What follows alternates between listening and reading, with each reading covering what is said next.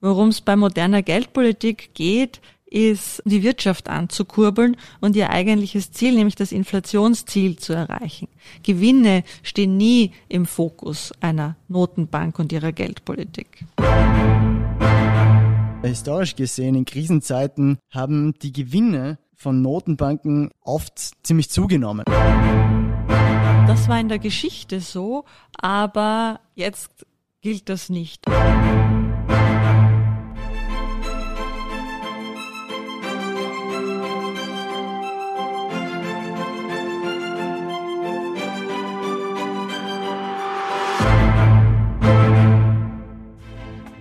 Können Notenbanken überhaupt selbst Geld verdienen? Wenn ja, wie funktioniert das? Und welche äußeren Faktoren beeinflussen das Geschäftsergebnis von Notenbanken? Mein Name ist Carmen Sohm und ich darf Sie heute zum zweiten Teil von Wie verdienen Notenbanken ihr Geld begrüßen.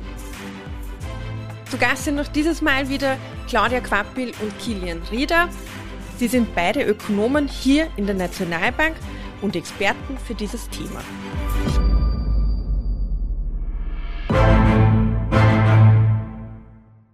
Claudia, wir haben in diesem Jahr ein doch neues Szenario für uns auch hier in Österreich, denn äh, die Nationalbank hat signifikant weniger Gewinn an die Republik Österreich ausbezahlt als in den Jahren zuvor.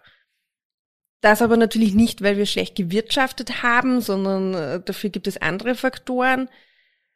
Ist es jetzt aber typisch für Notenbanken, dass ihre Gewinne wie aktuell jetzt in Krisenzeiten zurückgehen werden, auch in Zukunft? Was typisch ist, ist, dass sich in Krisenzeiten, also zum Beispiel nach der globalen Finanzkrise, nach dem Jahr 2008 oder während der aktuellen Corona-Krise, dass die Bilanzen von Zentralbanken sich deutlich ausweiten. Und 2008 sowie 2020 war das in starkem Umfang der Fall. Der Grund dafür ist, dass die Nachfrage nach all dem Zentralbankgeld und vor allem sicher empfundenen Zentralbankgeld in Finanzkrisen stark ansteigt. Dadurch vergrößert sich auch die Basis für die Erwirtschaftung von Geldschöpfungsgewinnen. Genau, aber jetzt ist es vielleicht ein bisschen kontraintuitiv, was ich jetzt sagen werde, aber ähm, als Hintergrund, also weil diese ganzen Zentralbankkredite, die wir derzeit vergeben oder generell in Krisen ähm, vergeben werden, eben Zinsen einbringen, haben die Gewinne von Notenbanken in, in der Geschichte historisch gesehen in Krisenzeiten oft ziemlich zugenommen eigentlich. Also eigentlich genau das Gegenteil von dem, was wir, was wir dieses Jahr gesehen haben oder letztes Jahr gesehen haben. Im Fall der österreichischen Nationalbank zum Beispiel hat genau dieser Umstand eben dazu geführt, dass die ÖMB während großen Krisen wie zum Beispiel der Revolution von 1848 oder während der Gründerkrise 1873 sehr hohe Gewinne gemacht hat. Natürlich kann man gleichzeitig auch sagen, dass das Risikomanagement der ÖMB sehr gut gearbeitet hat während diesen Krisen, weil sonst hätte man mit dieser Ausweitung der Bilanz und dieser großen Kreditvergabe wahrscheinlich auch höhere Verluste gemacht zum Beispiel in der Folge von Kreditausfällen oder so. Kurz gesagt, wenn man das Ganze historisch betrachtet, dass Krisen oftmals mit höheren Zentralbankgewinnen verbunden sind und nicht mit niedrigeren. Das war in der Geschichte so, aber jetzt gilt das nicht. Und derzeit gibt es drei Gründe, warum der Gewinn der ÖNB im letzten Jahr eben niedriger war als in den Vorjahren. Zum einen haben wir derzeit weltweit ein sehr niedriges Zinsniveau. Das heißt, auch für eine Notenbank ist unter diesen Rahmenbedingungen sehr schwierig, zum Beispiel eben mit ihren eigenen Währungsreserven Zinserträge zu erwirtschaften. Das heißt, von diesem Posten fließt einmal deutlich weniger an Gewinn herein. Zum anderen hat der Euro im letzten Jahr stark aufgewertet insbesondere gegenüber dem Dollar, aber auch gegenüber dem japanischen Yen. Und die in diesen Währungen gehaltenen Fremdwährungsreserven, die die ÖNB eben in ihrer Bilanz hat, haben dementsprechend in Euro ausgedrückt an Wert verloren. Das heißt, auch von dieser Seite sind Verluste hereingekommen. Und schließlich spielt die aktuelle Geldpolitik, die sehr stark auf die Krise fokussiert war, eine wichtige Rolle. Prinzipiell möchte ich sagen, dass äh, moderne Geldpolitik natürlich nicht auf Gewinnerzielung ausgerichtet ist. Worum es bei moderner Geldpolitik geht, ist Geschäftsbanken Kredite zu gewähren oder ihre Zinsen zu senken in der Krise, aber all das, um die Wirtschaft anzukurbeln und ihr eigentliches Ziel, nämlich das Inflationsziel zu erreichen. Gewinne stehen nie im Fokus einer Notenbank und ihrer Geldpolitik. Um, um das, was die Claudia gerade gesagt hat, noch ein bisschen zu konkretisieren, könnte man jetzt noch hinzufügen, dass die aktuelle Krisenpolitik des Eurosystems, der EZB, der nationalen Zentralbanken, sich durch mehrere Kanäle auf den Gewinn der ÖNB auswirkt äh, momentan. Das ist mal erstens der Punkt, dass das Eurosystem die Zinsen für die Kredite an Banken auf Null gesenkt hat. Das heißt, der typische Senioragegewinn, der dadurch entsteht, dass Geschäftsbanken bei der Zentralbank Kredite aufnehmen müssen, um Zentralbankgeld zu bekommen, der fällt einmal weg.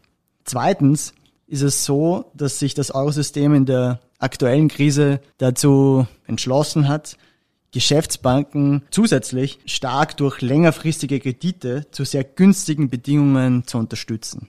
Die dazu verwendeten, und jetzt kommt ein sehr langes äh, Jargonwort für, eine, für ein bestimmtes Instrument der EZB, die gezielten längerfristigen Refinanzierungsgeschäfte, sind auch bekannt unter dem Namen Teltro, sollen den Geschäftsbanken einerseits Finanzierungssicherheit über einen Zeitraum von drei Jahren bieten und andererseits einen Anreiz setzen, dieses Geld, das die Geschäftsbanken von der Zentralbank bekommen, als Kredite an die Realwirtschaft weiterzugeben. Also vor allem an produzierende Betriebe sowie auch an Haushalte. Und dieser Anreiz besteht darin, dass je mehr Kredite die Geschäftsbanken an die Wirtschaft vergeben, desto günstiger wird der Zinssatz, den die Geschäftsbanken an die EZB zahlen müssen. Wenn eine Geschäftsbank wirklich viele Kredite vergibt, kann dieser Zinssatz sogar bis zu minus ein Prozent sinken. Diese Form von Kreditgewährung durch die EZB, durch das Eurosystem, verringert natürlich ganz massiv den Ertrag der Zentralbanken im Euroraum derzeit. Gleichzeitig sehen wir aber auch, und das ist ganz wichtig zu betonen, dass sich diese zusätzlichen ähm, Refinanzierungsgeschäfte, die wir während der Krise angeboten haben, ähm, sich sehr positiv auswirken, indem Banken tatsächlich mehr Kredite an die Realwirtschaft vergeben und so dazu beitragen, die Krise abzufedern und zur Erholung beizutragen.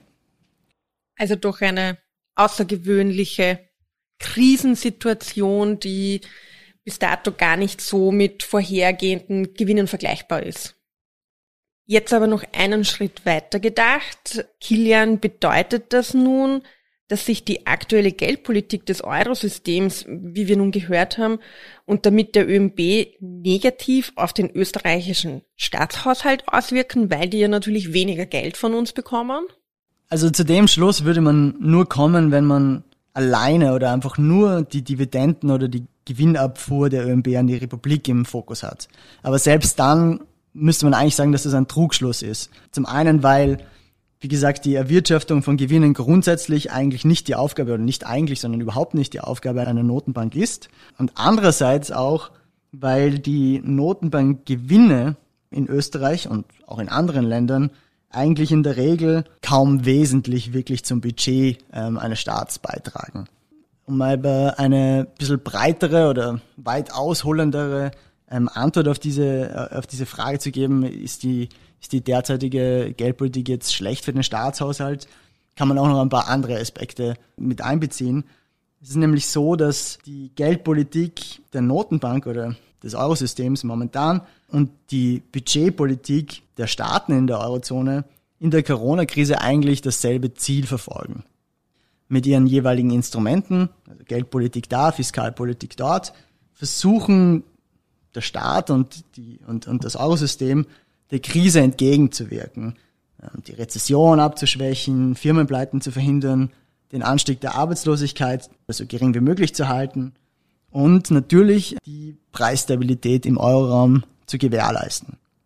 Im optimalen Fall funktioniert das so, dass sich die Maßnahmen der verschiedenen Arten der Wirtschaftspolitik, also Fiskalpolitik und Geldpolitik, sich perfekt ergänzen oder sich sogar verstärken gegenseitig in, indem die Geldpolitik mit ihren Instrumenten äh, die Realwirtschaft unterstützt und damit ähm, den Anstieg der, der Arbeitslosigkeit so gering wie möglich hält, hilft sie aber auch, die Staatsausgaben für Arbeitslosengelder, für Firmenhilfen und so weiter und so fort auch einzugrenzen und den Steuerausfall durch die derzeitige Rezession abzufedern.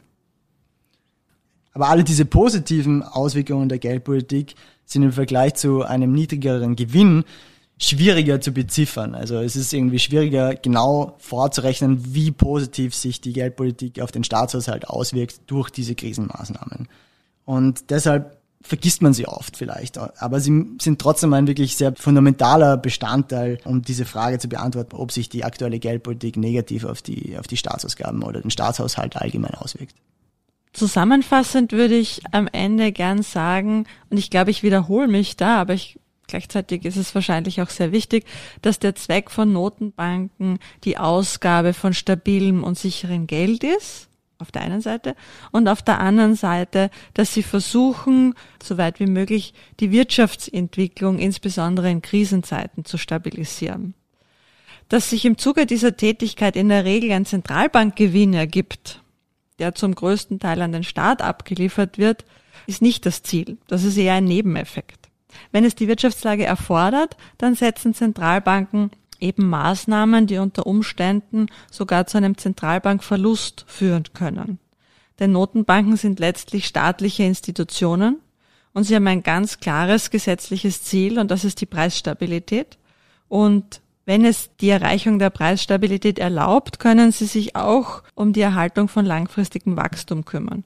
Aber Notenbanken müssen dieses gesetzliche Ziel verfolgen und es ist nicht ihre Aufgabe, Gewinne zu maximieren und die an den Staat abzuführen.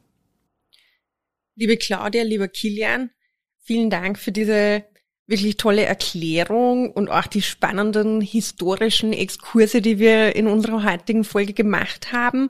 Ich bedanke mich, dass ihr beide heute hier zu Gast wart bei Die Nationalbank, der Podcast. Liebe Claudia, lieber Kilian, schön, dass ihr da wart. Ja, es hat Spaß gemacht, wieder bei dir zu sein. Ja, vielen Dank für die Möglichkeit. Das war eine weitere Folge von Die Nationalbank, der Podcast. Bei Ihnen ist noch eine Frage offen geblieben? Dann schreiben Sie uns gerne eine E-Mail via socialmedia.oenb.at oder natürlich gerne auch eine Nachricht über unsere Social Media Kanäle, Twitter und Instagram. Bis bald!